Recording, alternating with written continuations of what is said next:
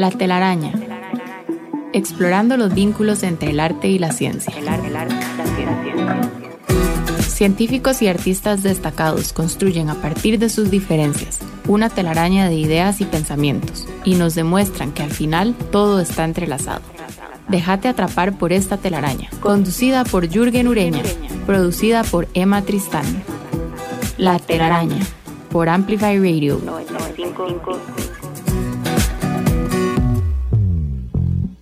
Buenos días, mi nombre es Jürgen Ureña, les doy la bienvenida a un episodio más de La telaraña.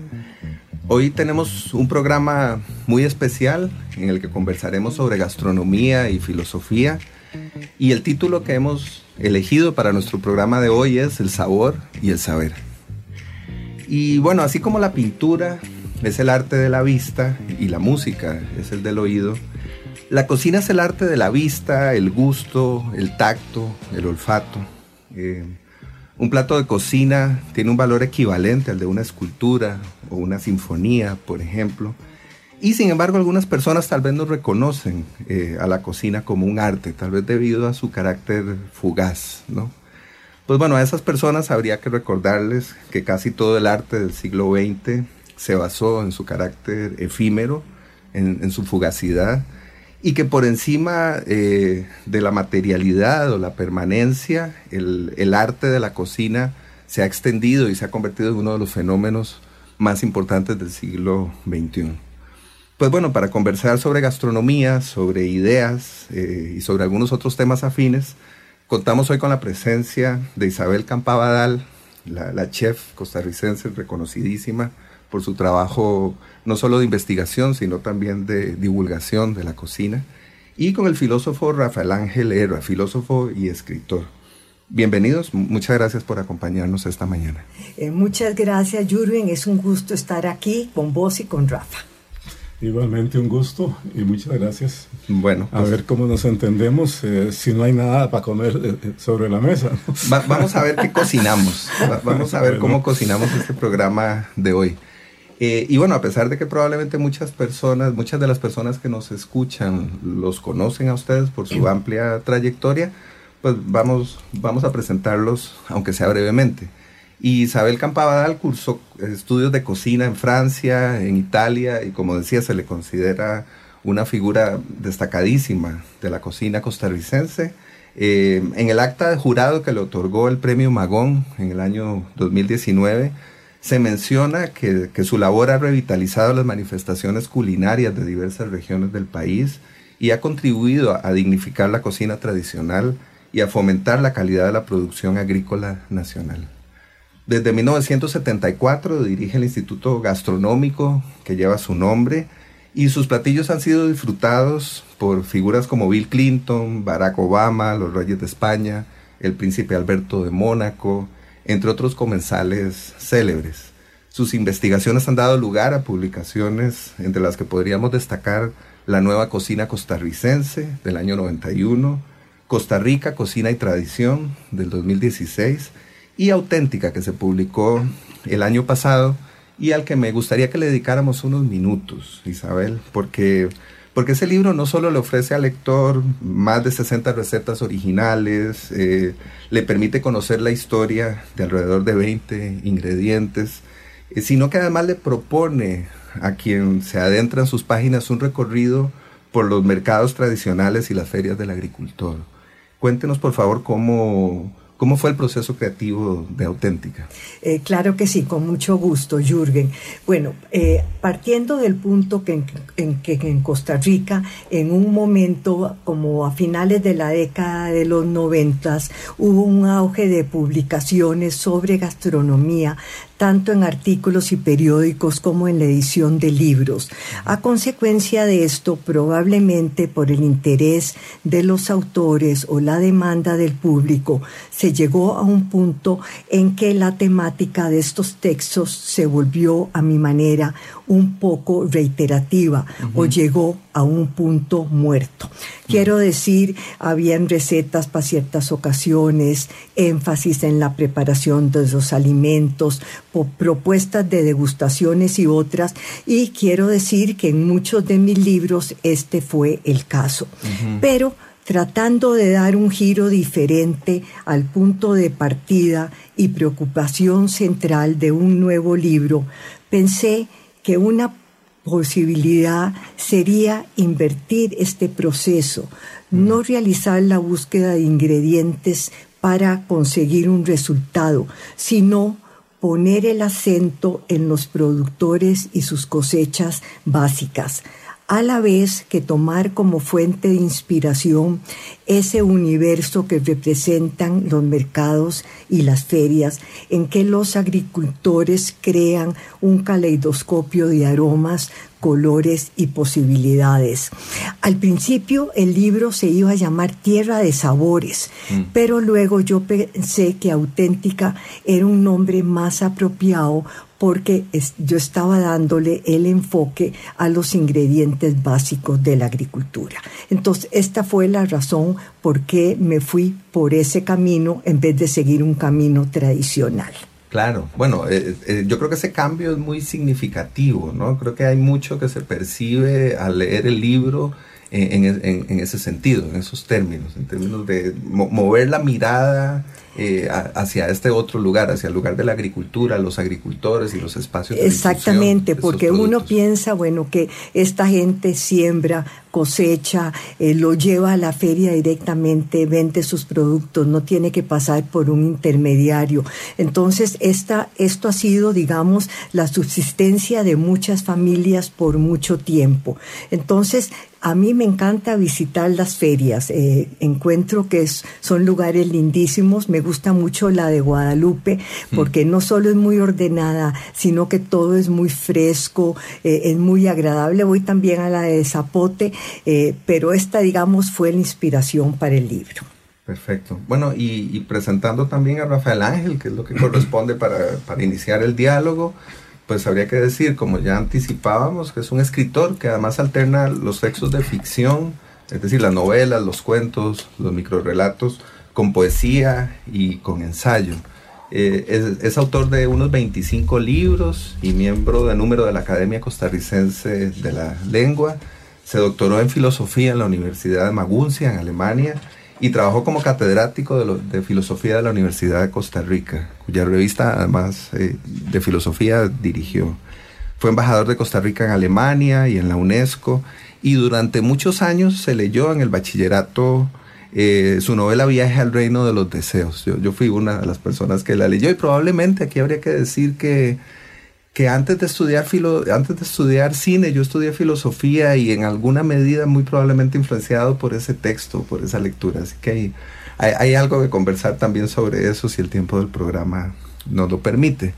Eh, algunos de, de, los libros de Rafael Ángel son La guerra prodigiosa, Había una vez un tirano llamado Edipo, Melancolía de la memoria y Don Juan de los Manjares, que es una novela que me parece particularmente interesante para nuestro programa de hoy, porque combina la tradición don Juanesca, que surge a partir del personaje de, Tirso de Molina, con la gastronomía.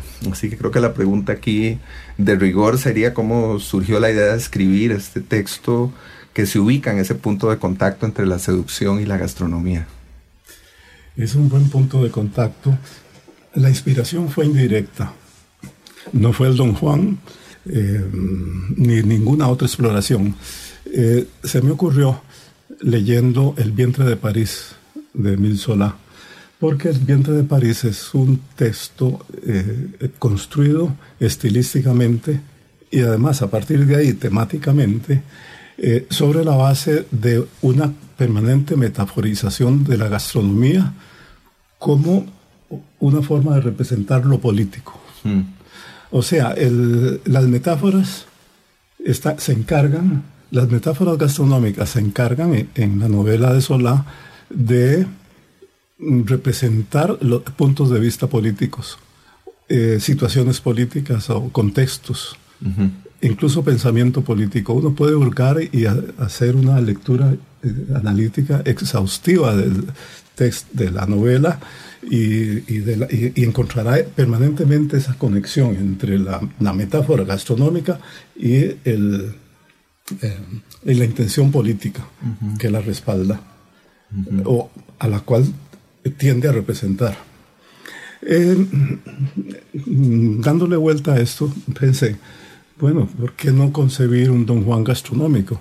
¿Verdad? Que, que, que, yo sepa, no, no existe en la tradición del tema de Don Juan. Es un topos viejo muy reiterado que aparece una y otra vez en la literatura y en la música, pero no con ese énfasis gastronómico y me pareció que es extraño que no, que no hubiera ocurrido, por lo menos según mi información. Y bueno, dije voy a hacerlo y me, me, imaginé un ambiente en Costa Rica y un personaje eh, lleno de contradicciones eh, que se ve involucrado en unas situaciones muy particulares de, interés empresarial con un grupo de amigos medio pachucos y eh, con, con su vida amorosa. Entonces eh, dije, bueno, el, aquí lo erótico se va a expresar siempre a lo largo de toda la novela con metáforas gastronómicas. Y eso fue lo que hice. Eh, podría leerles, si quieren, algunos textos de, directamente de la novela que escogí. Ah, por favor, claro. Este, para, para, para, ejemplificar esto. Por ejemplo, en la página 123 yo marqué esto que podía ser interesante para, para ilustrar eh, esta perspectiva eh, a partir de la cual construye el texto. Si supiera qué se cosía en aquellos corazones tumultuosos, lo diría sin esperar más, pero no lo sé y debo imaginármelo y contarlo, querido lector. Aquella noche no se dijeron mucho, pero sí se murmuraron aromas de cocina en cada soplo de respiración mientras masticaban los misterios elementales del paladar. Jugaban, se volvían a mirar, sorbían el vino con libaciones de pasión lenta.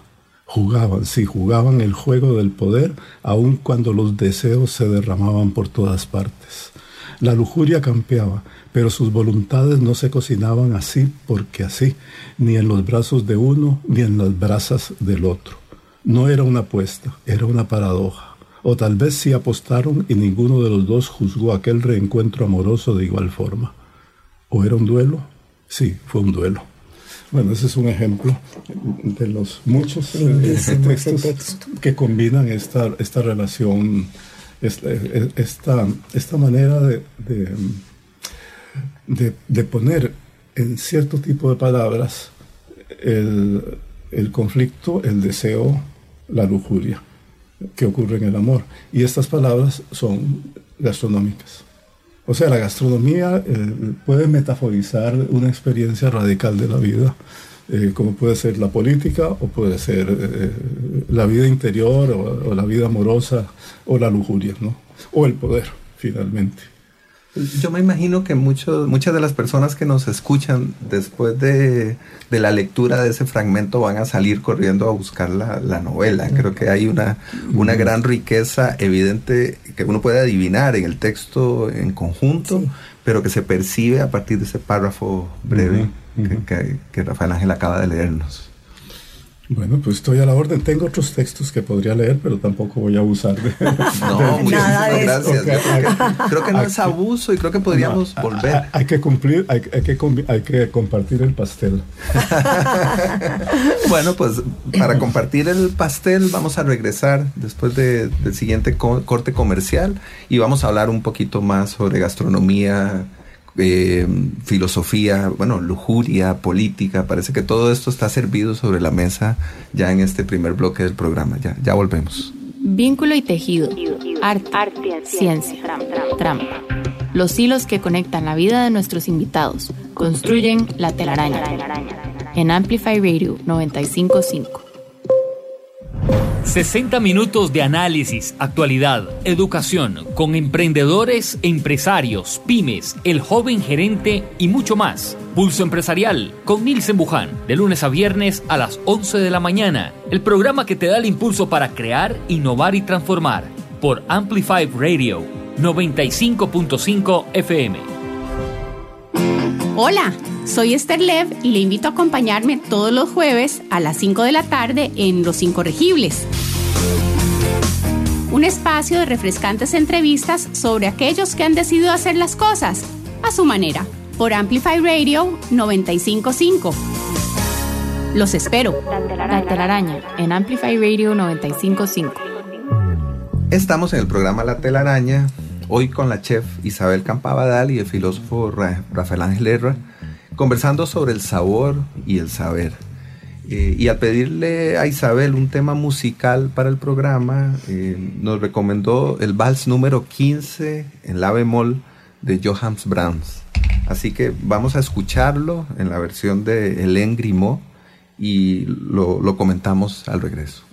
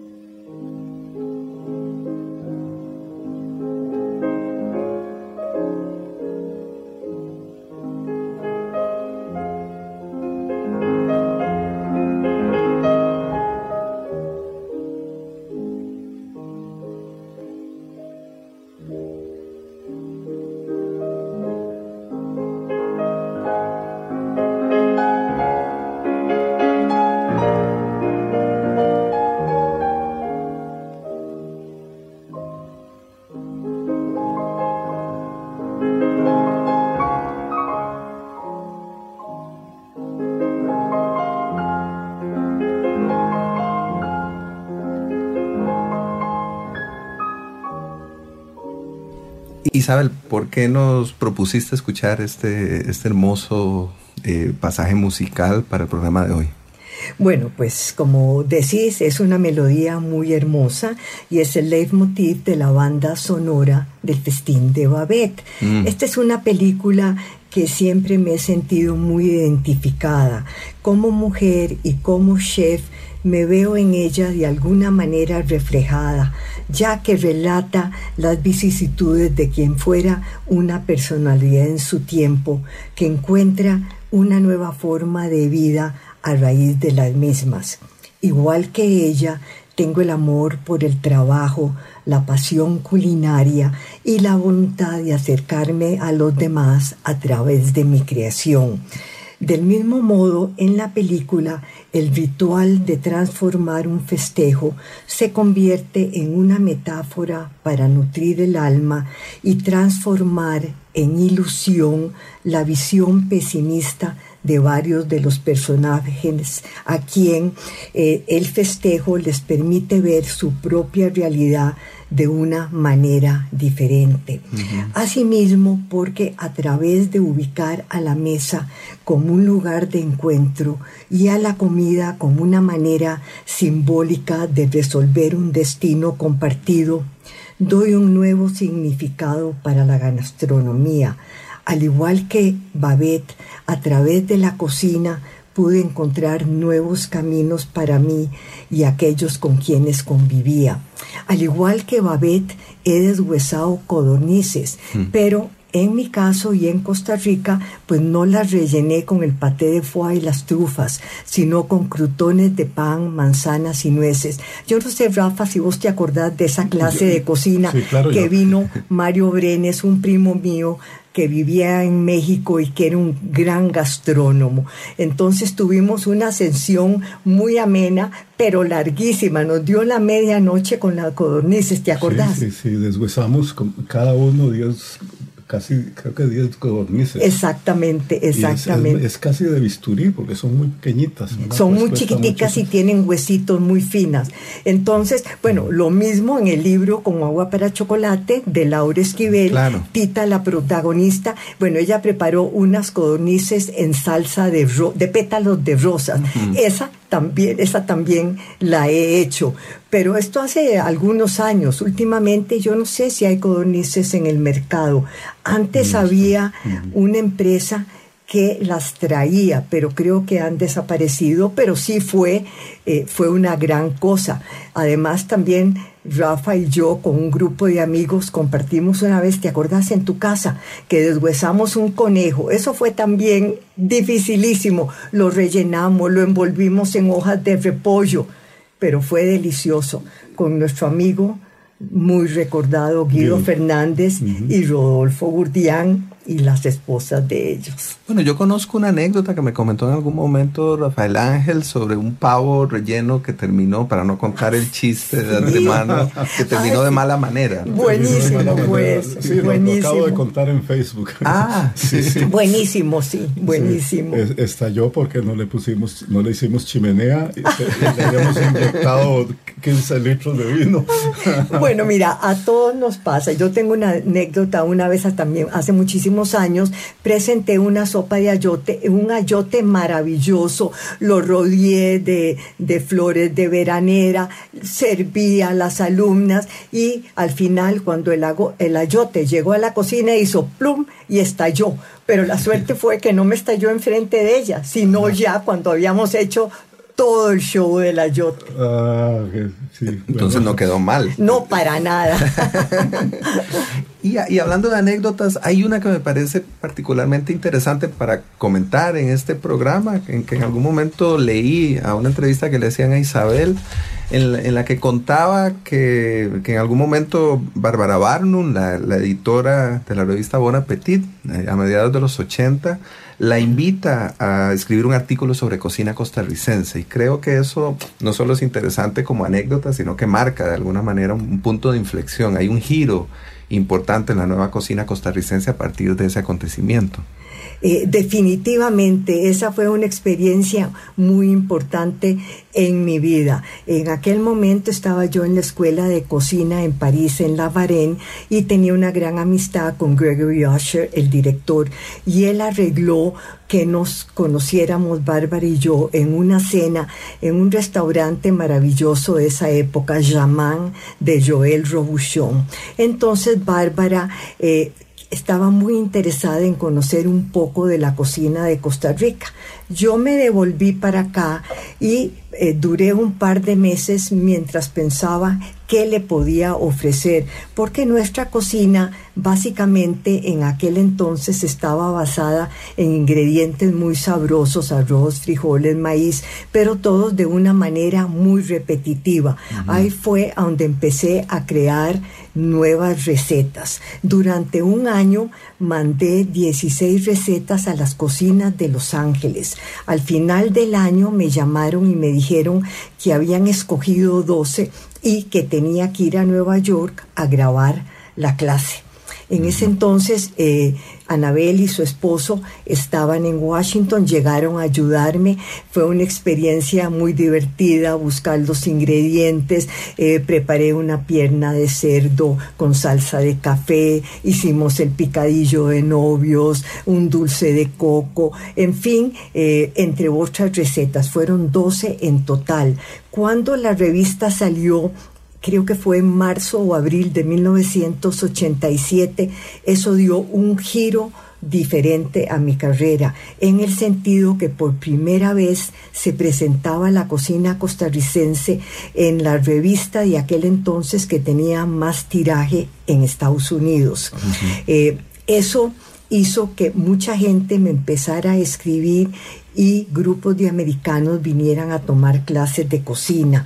También un par de años después vino al país la revista Gourmet, que también me hizo un reportaje. Luego vino Sunset Magazine de California, vino Food and Wine, vino Mail, The Mail de, de Toronto, que entonces también venía gente canadiense.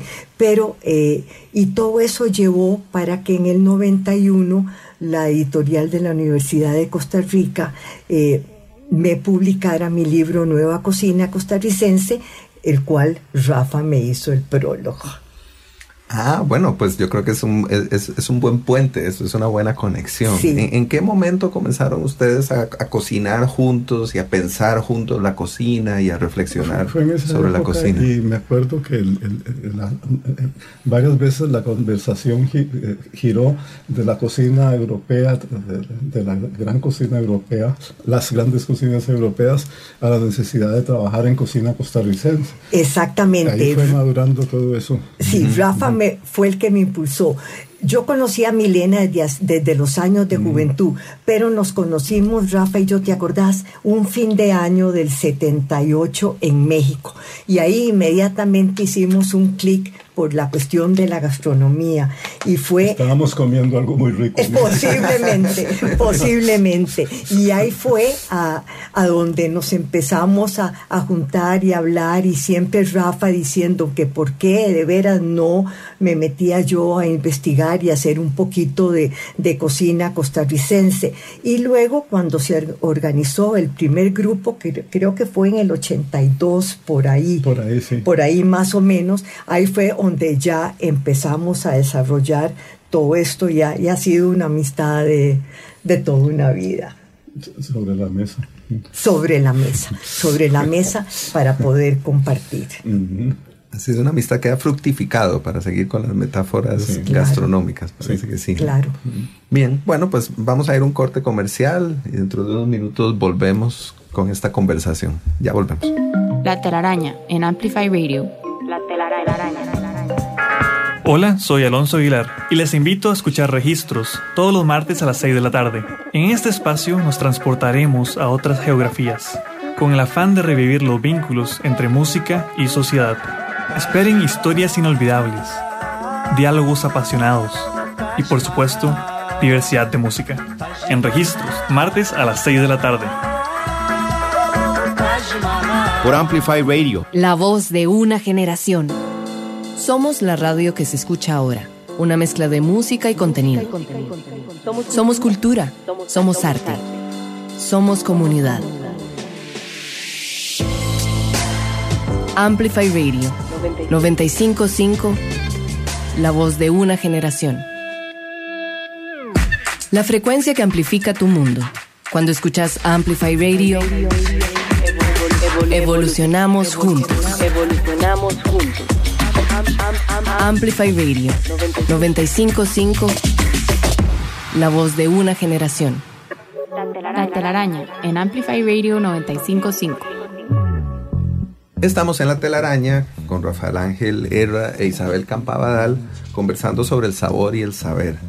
Eh, hace algunos minutos disfrutamos del vals número 15 de Brahms, por sugerencia de Isabel, y ahora Rafael Ángel nos propone el tema musical Caruso de Lucio Dalla. Vamos a escucharlo.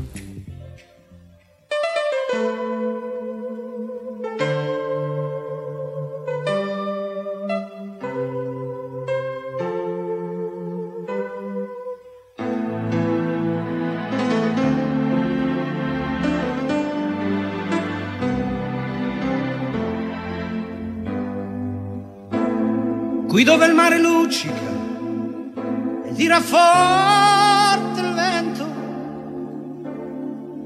su una vecchia terrazza davanti al golfo di Sorrento. Un uomo abbraccia una ragazza dopo che aveva pianto. Poi si schierisse la voce e ricomincia il canto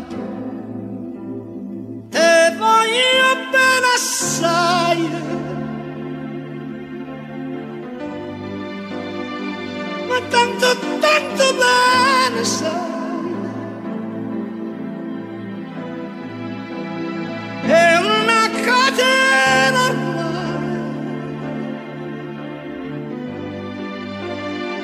E scioglie il sangue dentro da sai.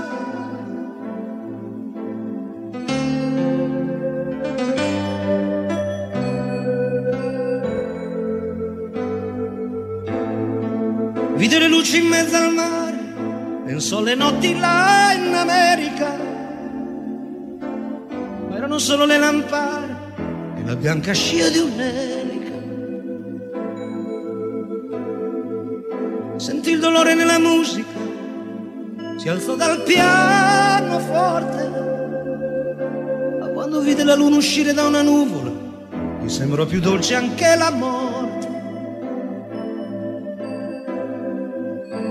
Guardò negli occhi la ragazza, quegli occhi verdi come il mare, poi all'improvviso uscì una lacrima e lui credette di affogare. Te voglio bene assai, ma tanto, tanto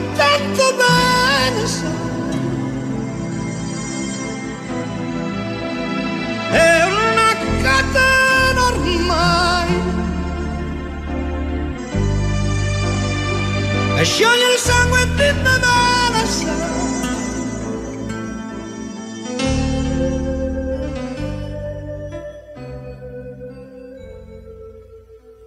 Rafael Ángel, ¿por qué elegiste para nuestra conversación de hoy esta canción de Lucio Dalla?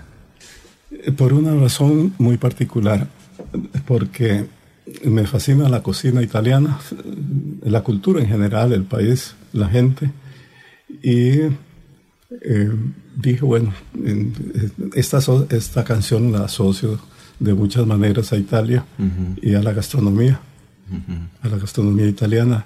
Entonces, aparte de que es una canción muy bella, dije, bueno, podemos introducirla, hacer un contraste con, con la otra pieza musical que había seleccionado Isabel. Y eh, tal vez tomar eso como pretexto para otro, darle, agregar, un nuevo, agregar nuevos temas a la conversación. Claro. Una vez estaba yo en, caminando por una calleja en Nápoles y que es una ciudad extraña, curiosa, fascinante, loca. Y bueno, de pronto había un músico callejero y estaba, estaba eh, cantando esta canción. Y dije, no, ya esto, ya, ya esto es el colmo, ya aquí ya se, se modeló para siempre una impresión de la realidad.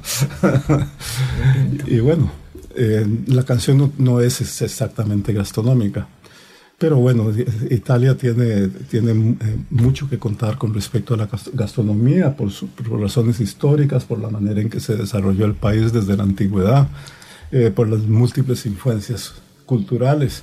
Eh, de algún modo, Sicilia fue el centro del Mediterráneo y todo esto contribuyó, o, en todo esto confluyó a partir de aquí se, fueron estructurando distintas características de la cultura italiana y en particular de la gastronomía. Hay un personaje muy interesante que siempre recuerdo. Se llama eh, Pellegrino Artusi. Claro, Rafa, sí. Yo tengo el libro, vos me lo recomendaste. Sí. Em, Artusi era comerciante de telas y bueno, los comerciantes eran itinerantes, iban por, un lado y por otro. Y era gastrónomo, gastrónomo de película, ¿no? Y entonces se iba en sus viajes con sus cocineros y recopilaba las recetas de todos los rincones de Italia. Y al final escribió un libro, que es la, recopilación, la, la suma de estas recetas eh, eh, mm, descritas a la manera en que se cocinaba entonces. No era, una, no era, no era la forma precisa en que hoy se, se hacen las recetas, en que se indica con precisión milimétrica los, los ingredientes. Eso era, era más bien eh, medidas aproximadas, tal como se practicaban en la, ahí en las comunidades. ¿no? Bueno, el libro que se llama La ciencia en la cocina y el arte de comer bien se convirtió en un éxito en toda Italia. Está escrito en lengua toscana. En Italia, por otro lado, los dialectos son muy importantes y determinantes en la vida cotidiana, y no, son, no, se parecen siempre entre sí. Eh, la lengua toscana se ha convertido en la lengua estándar, la lengua eh, del país y la lengua común eh, por sobre estos dialectos, aunque los dialectos ahí predominan. Bueno, hay una tesis de, una tesis de doctorado de una estudiante alemana. Y yo leí el resumen de la tesis una vez y ella sugería la tesis de que el toscano se convirtió en la lengua común italiana, no solo porque la Divina Comedia, la gran obra italiana, está escrita en toscano, sino por, por este libro de Artusi. Ah, es decir, que la gastronomía aquí se sumó a la, a la literatura para crear una especie de identidad nacional en, en, la lengua en la cual estaban, están escritas esas dos obras. Claro. Y, y, bueno, y volviendo al, al, al, tema musical que acabamos de escuchar, que está dedicado a Enrico Caruso, ¿verdad? Ese gran cantante lírico italiano. Eh, pues se dice que también era, era un amante de la buena cocina. Y que incluso hay una, hay una salsa, la salsa Caruso en, en, Uruguay, ¿no?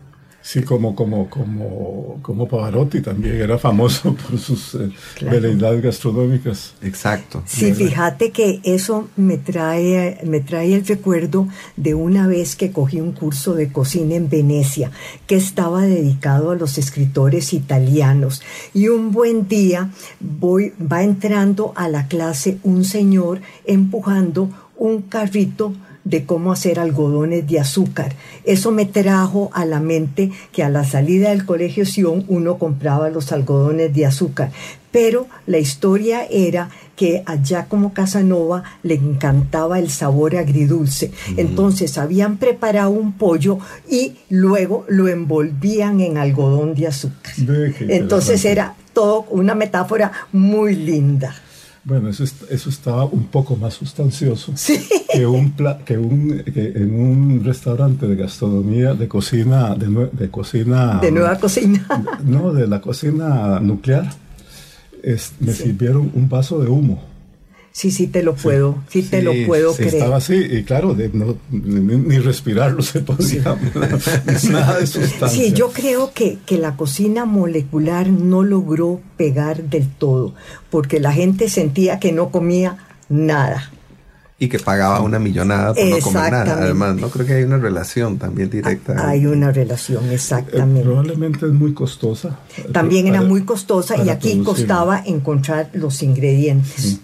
Y, los eh, restaurantes exageraron en los precios, entonces eh, eso probablemente les dio, mm, pues no, no, no le permitió finalmente asentarse. Aunque probablemente algunos platos sí se quedan, ¿verdad? Posiblemente pero ya sí. no como un gran concepto. Exactamente. Sí, pero ¿cómo se llama? Eh, fue una tendencia que, que, no logró perpetuarse, me parece.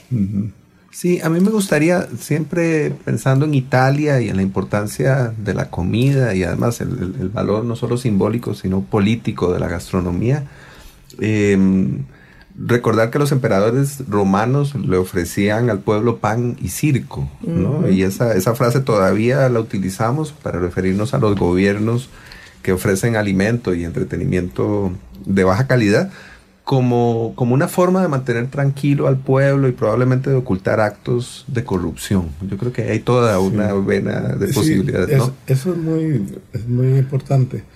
En realidad, no solo era para mantener a la gente tranquila, eh, aunque los juegos no eran todo el tiempo. los juegos de gladiadores eran de vez en cuando, no eran una cosa cotidiana, pero el pan sí.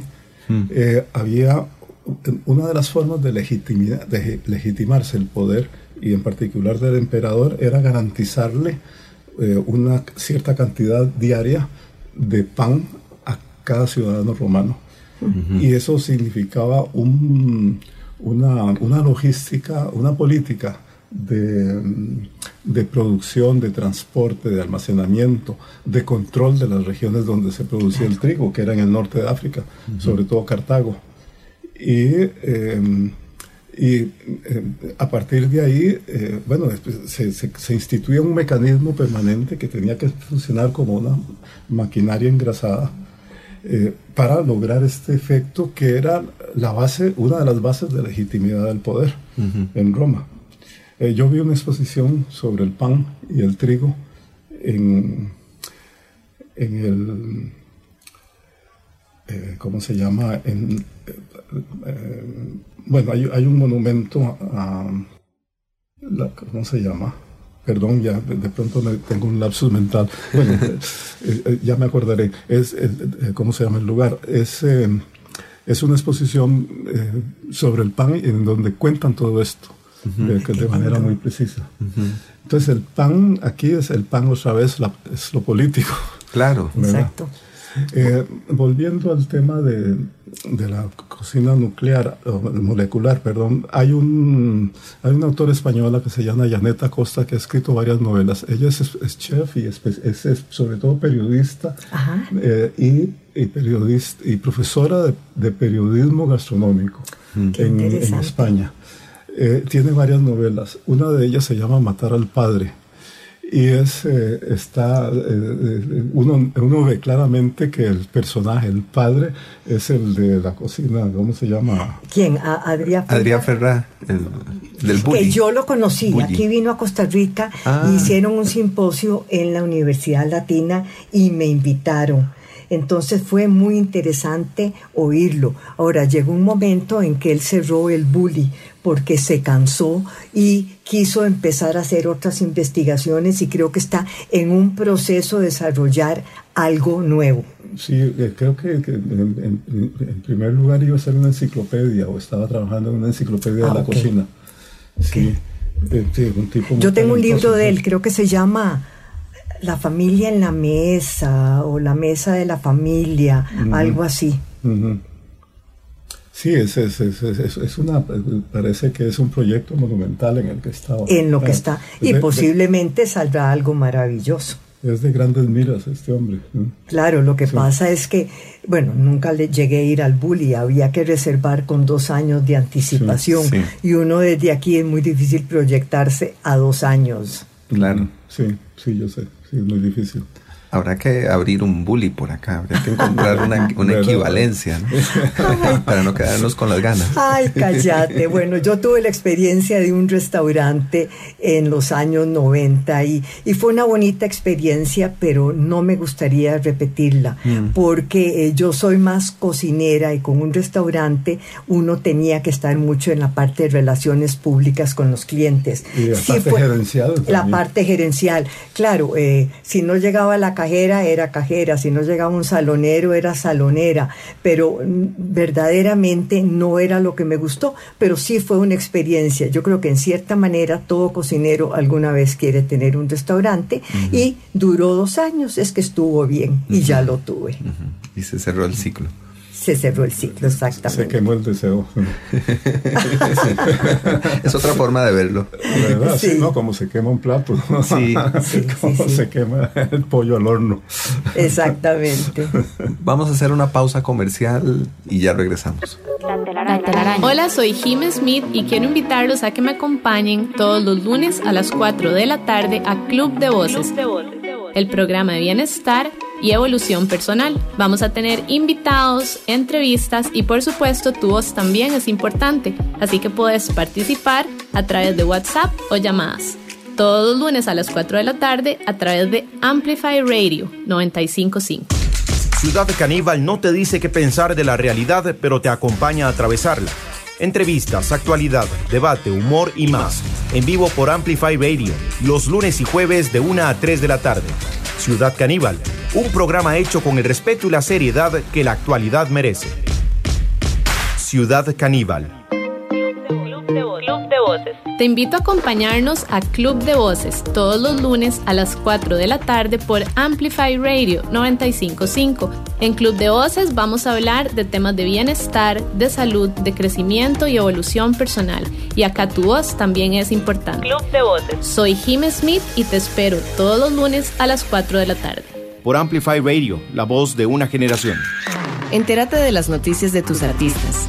Actualidad curiosidades y mucho más.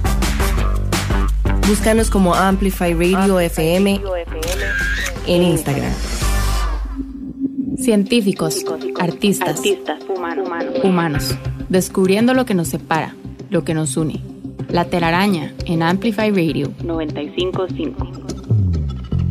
Estamos en la telaraña hoy con Isabel Campabadal y Rafael Ángel Herra conversando sobre filosofía, cocina y las relaciones entre filosofía y gastronomía y erotismo, a las que también le hemos dedicado parte de la conversación de hoy, eh, hacen que resulte inevitable pensar en el, en el banquete de Platón, ¿verdad? En ese diálogo filosófico en el que los comensales conversan sobre Eros y en el que se sugiere además que ya en el siglo IV antes de Cristo los griegos tenían su propia versión de la telaraña, ¿no?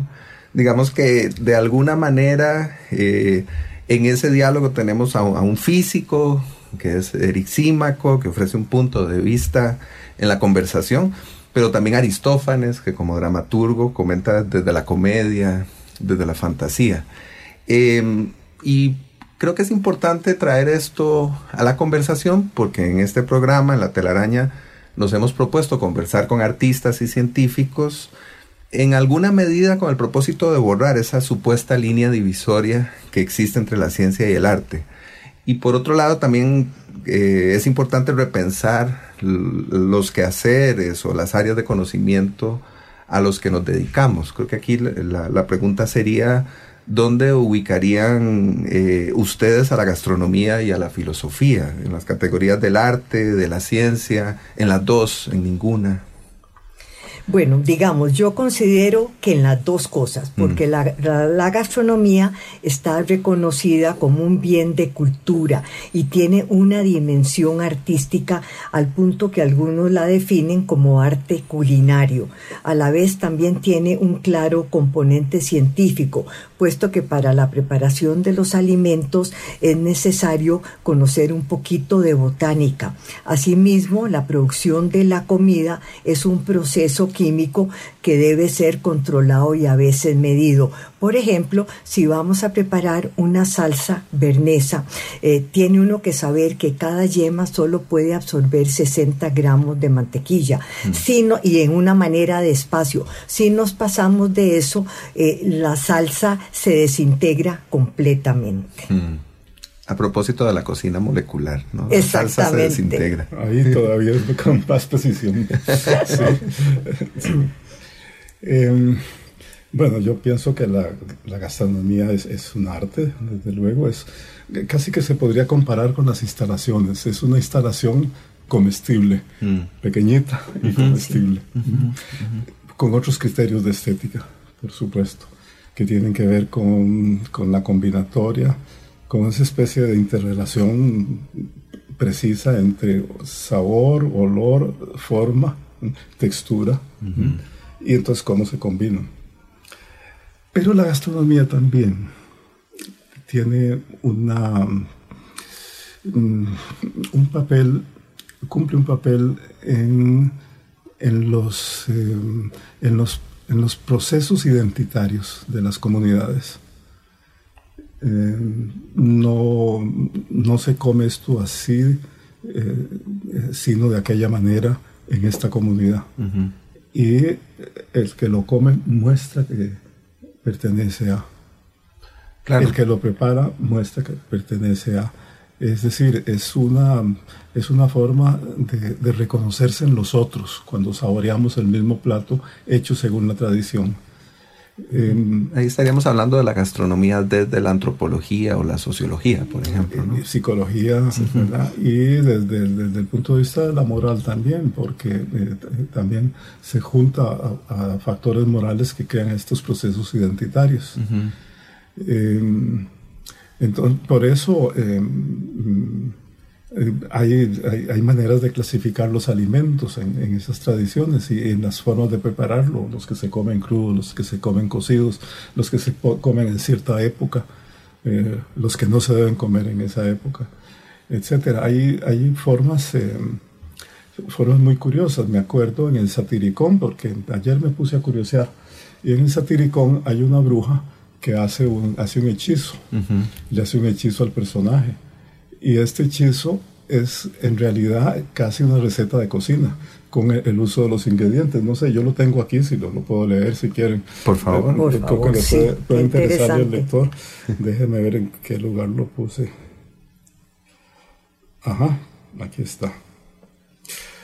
Del Satiricón, que es una novela romana. Eh, que muestra muy bien, casi como, como podría ser Pompeya en otro plano, los interiores de la, de la vida, de la cultura, de los eh, estereotipos, de los prejuicios, de las maneras de reconocerse en la cultura romana y también los, los, el submundo ¿Mm? Especialmente eso, ¿no? Especialmente eso. Bueno, entre tanto, Enotea se aprestaba para el sacrificio. Colocó bajo mis manos una vasija llena de vino. Cortó puerros y perejil. Me hizo extender los dedos que regó con aquel licor a guisa de agua lustral y echó en el vino las hierbas, pronunciando palabras mágicas. Y según que se hundían o flotaban aquellas, parecía leer mi futura suerte. No me dejé engañar por esa superchería, sabiendo yo que los puerros vacíos flotan, mientras que las cebollas de estos, que están llenas, se hunden.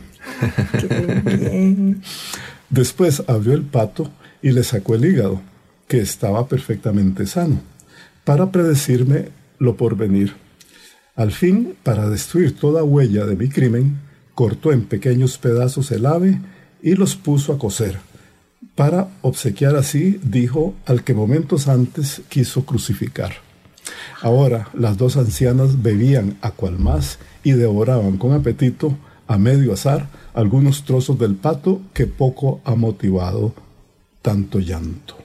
Cuando no quedó ya nada comestible, Enotea, medio borracha, se acercó a mí y exclamó,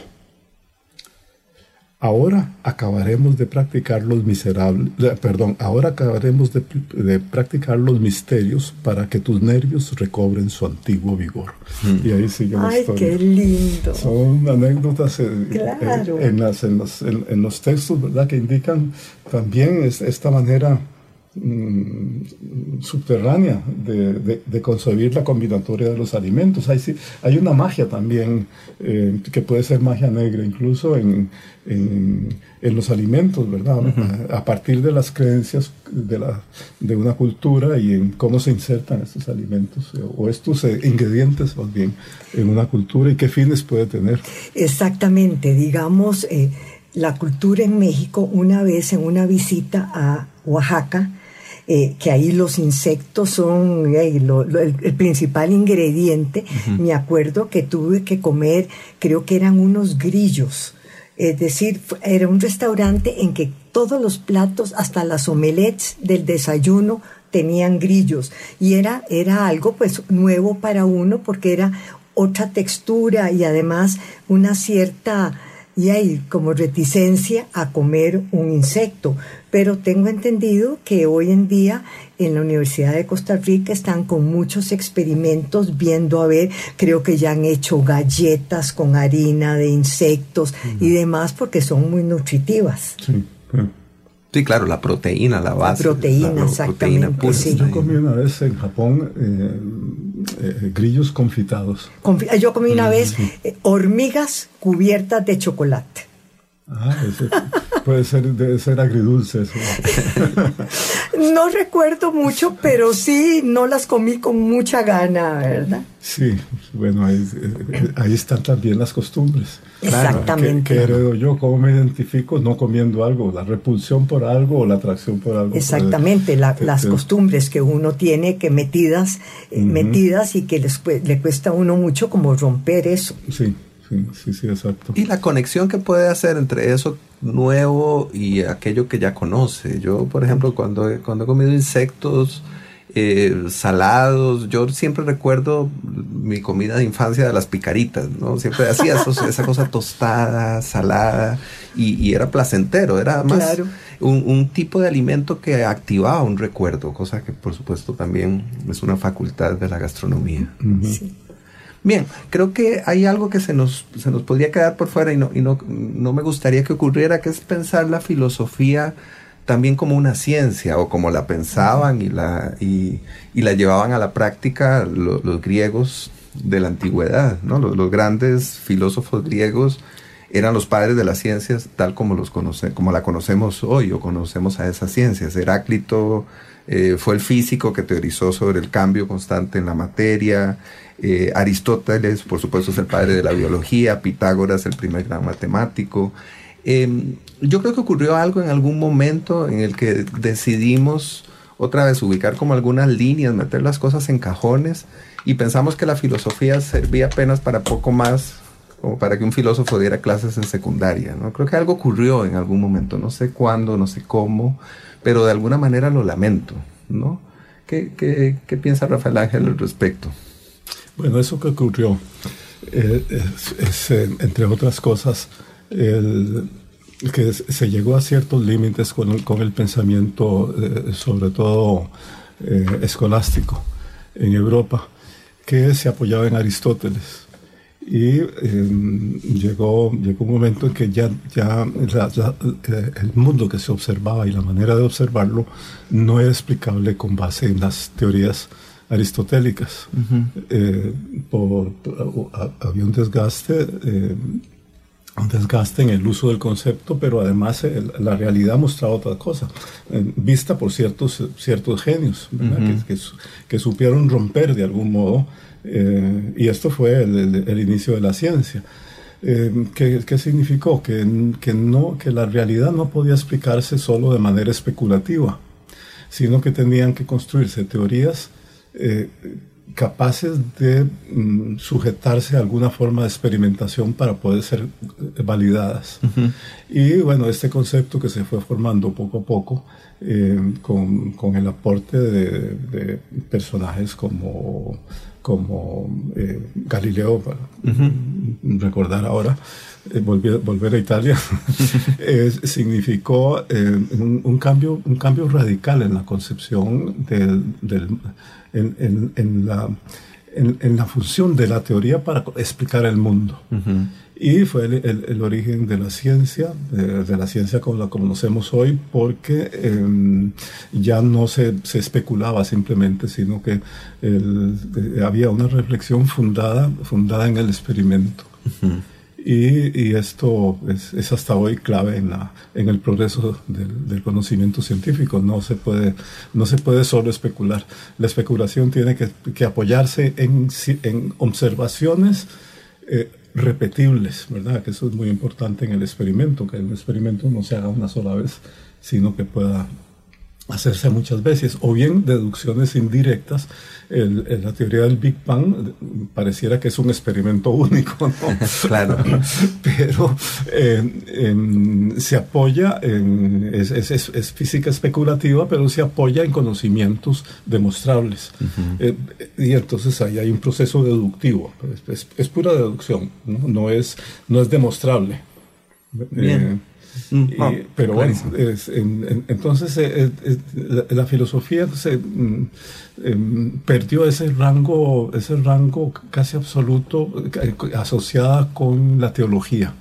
Y en cierto modo la, filosofía se convirtió en una anchilda, como decían, o anquilda, sierva de la, de la teología. Em, y, eso, el, mejor ejemplo fue, fue Santo Tomás. Claro. Em, y eh, yo pienso hoy la filosofía se, se centra más en, en, cuestiones de ética. Creo que es el campo más importante, en y bueno, y en la estética, en la estética, em, que son, a, veces se tocan en algunos puntos, ¿no? que son, son dos universos distintos. Y em, me parece que es en, los campos en que la filosofía hoy tiene más relevancia, en cierto modo y según escuelas, también en las teorías del conocimiento. Ahí hay partes em, eh, que no son conocimiento estrictamente experimental, sino que es especulativo, pero es especulativo sobre la misma ciencia, no a la manera dogmática en que ocurría con el pensamiento eclesiástico. Claro. Volviendo a Italia y, a la Edad Media y a los grandes cambios, nuestro invitado ausente de hoy es Marco Polo, que, bueno, que es una figura importantísima del siglo XIII, que muy joven, a los 17 años, salió de, su Venecia natal para acompañar a su padre y a su tío por un viaje importantísimo a través de Asia hasta la corte de Culiacán en China. Importantísimo para el mundo. Al regreso Marco Polo cuenta sus experiencias en un libro que se titula El libro de las maravillas del mundo.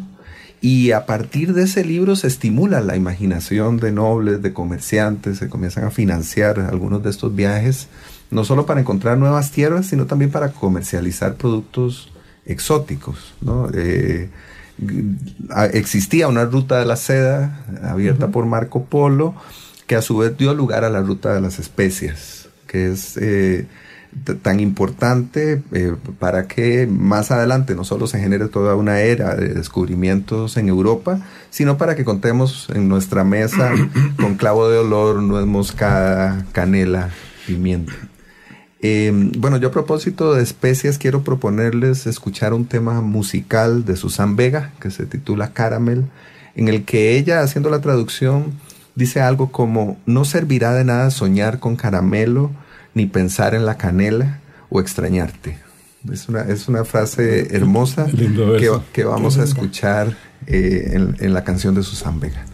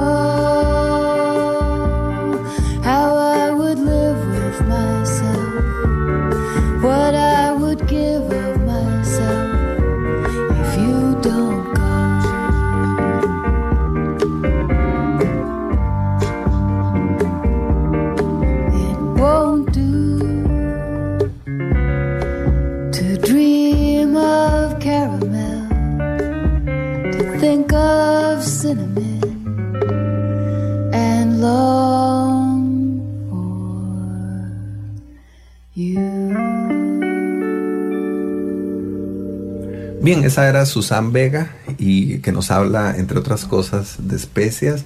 Y creo que Rafael Ángel quería compartirnos algo a propósito. Es a propósito de la, de la, eh, de la ruta de, la seda.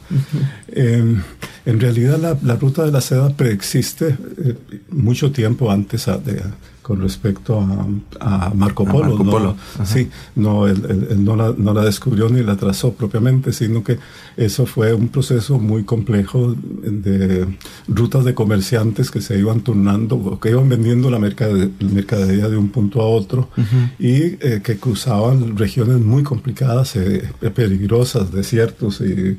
Eh, eh, montañas y eh, algunas eh, regiones en guerra. O sea, que, la, mm, que, el, que el camino de las mercancías, este, este así llamado Ruta de la Seda, era muy, era muy quebrado, muy complejo, muy largo y que por las características de comercialización aumentaba el precio de las mercancías, pero se, se mantuvo durante siglos. Eso es lo interesante y que significó un vínculo entre China, en un extremo y eh, el Imperio Romano y después Bizancio en el otro. Eh, eso fue importante también porque eh, en algunos casos los, los imperios que dominaban los terrenos intermedios tenían, ejercían presión o tenían influencia sobre el, movimiento de las mercancías. Y esto significaba también poder político. Em, las, ahí son importantes no solo las sedas, sino las especias. Y las especias, pues, eh, ahí de nuevo, como ingrediente gastronómico, eh, cumplían un papel en la política. Eh, nuevamente, eh, las especias se usaban también para conservar los alimentos, ¿verdad? No solo por la gastronomía. en, la, ruta de, de, Magallanes, que, él no la termina, sino, ¿cómo se llama? Sebastián Elcano. ahí hay un punto, un momento en que llega a, a, una, a la isla donde se produce la, el clavo de olor. Eh, esto es importantísimo porque en, esa época eh, Portugal monopolizaba el, el, comercio de esas especies, ya, ya no por la ruta de la seda, sino por la ruta marítima. Que había abierto Vasco da Gama, que es una de las figuras importantes en, esas, en estas otras rutas que van por el sur de África. Sí. Pero vea, eh, de nuevo el poder, de, el poder eh, eh, portugués estaba también fundado en parte con esta, con esta pequeña pieza de la gastronomía. De nuevo, la gastronomía y la política. Claro, la gastronomía y el poder. No estamos, no, es, no, es, una cosa inocente lo, gastronómico, ¿verdad? No es solo la, el, gusto, el, no es solo el, el valor el valor biológico nutricional de un alimento, lo que significa la gastronomía, sino también hay un valor simbólico agregado o un valor comercial agregado que complica las relaciones y que se integra en, en, las, eh, en los juegos incluso geopolíticos, como ocurrió en el Mediterráneo, Mediterráneo Oriental, cuando eh, los árabes y después los turcos controlaban esas rutas. Bueno, y pensando en eso y en nuestras culturas precolombinas, si uno em, se detiene un momento en la importancia del maíz, en la cosmovisión precolombina, pues entiende que eso da no, no para un programa más, sino como para siete programas más. ¿Cómo no? Es basta recordar el cacao usado como moneda. También. Claro. También. Nuevo, no, no, no, solo era, era comestible. Sí, era el instrumento de cambio. Era un instrumento de intercambio.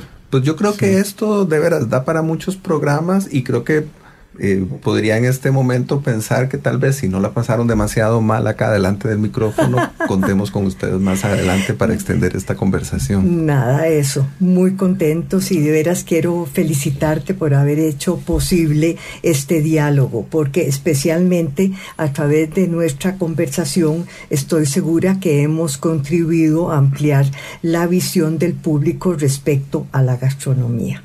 Muchísimas gracias por el comentario. Y además caímos en la telaraña y no nos comieron. Eh, además, es muy importante. Importantísimo.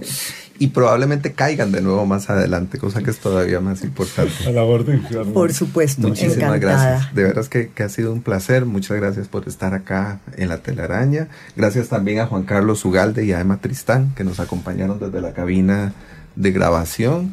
Y a quienes nos escucharon hoy, les comento que estaremos acá otra vez el próximo lunes a las 7 de la mañana con otro episodio de La Telaraña, con, con otras víctimas de La Telaraña que ya anunciaremos.